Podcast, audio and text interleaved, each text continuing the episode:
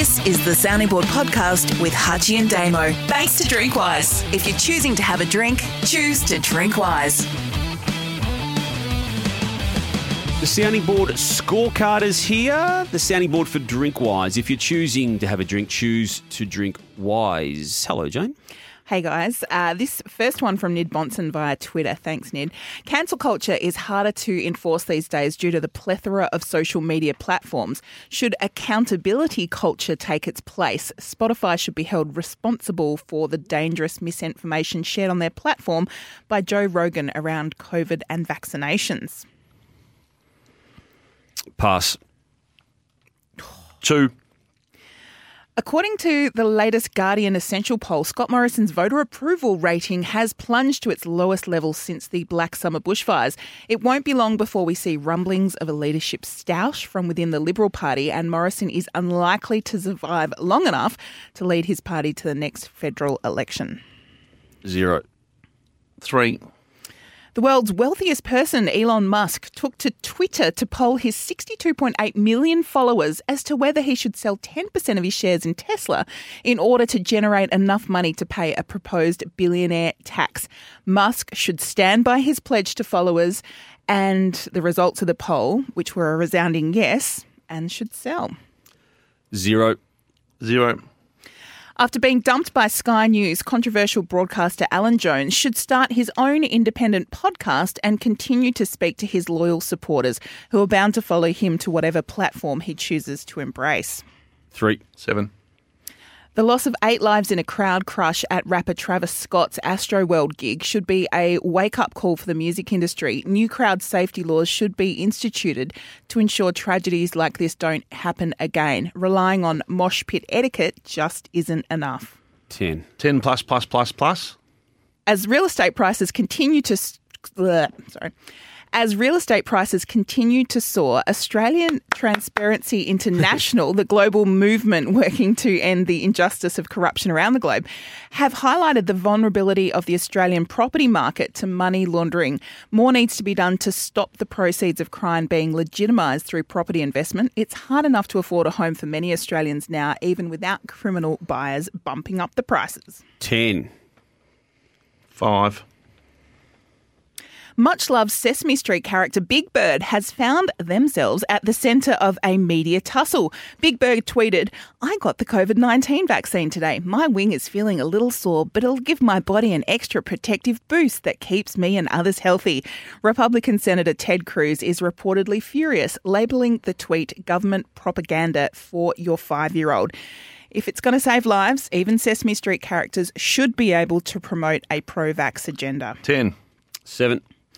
The dropping of skinfold tests by the AFL sends a great message to young people, especially about the need for a holistic approach to health and fitness, not just numbers on a test or a weight on a scale.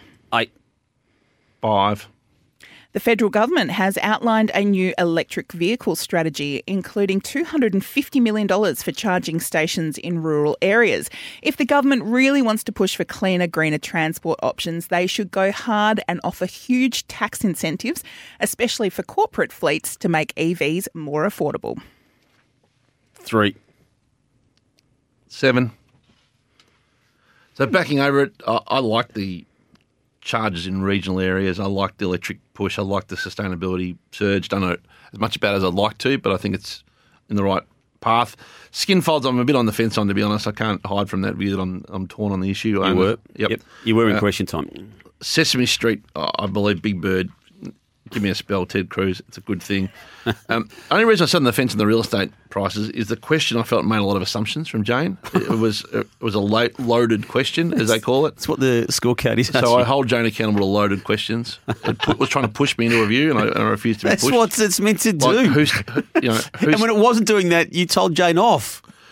Like in the in the I think question, it's a perfectly it worded says- question. It says it, it, the question assumes there are proceeds of crime being legitimised through property investment. I don't know that to be true. No, I, I I reckon we could take that as fact. Austrac reported that as well in the last Oh, like well, it wasn't years, made so- clear in the question, Jane. I can, I can, I can verify that, Hutchy. Uh, I was outraged and angry by the Astroworld gig Yeah. and what happened.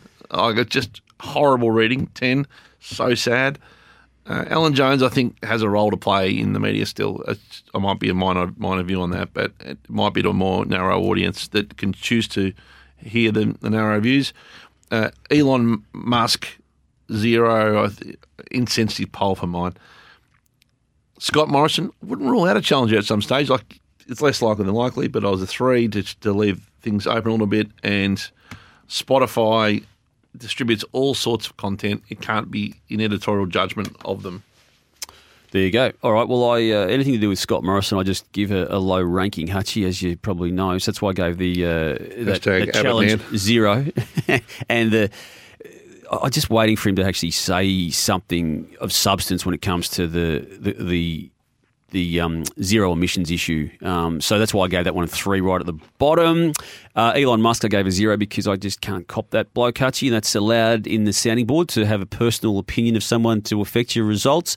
Uh, there's no doubt that property is used to do stuff it shouldn't use by way of laundering. There is no doubt about that. Um, the Big Bird situation, I didn't mind it, Hutchy. I was aware of that one at the time. I didn't mind uh, Big Bird endorsing. That's why I gave that one a seven. And I've already given my views in the question time of the sounding board on the uh, skinfold testing. That's why I gave that one an eight. That was the scorecard Yeah.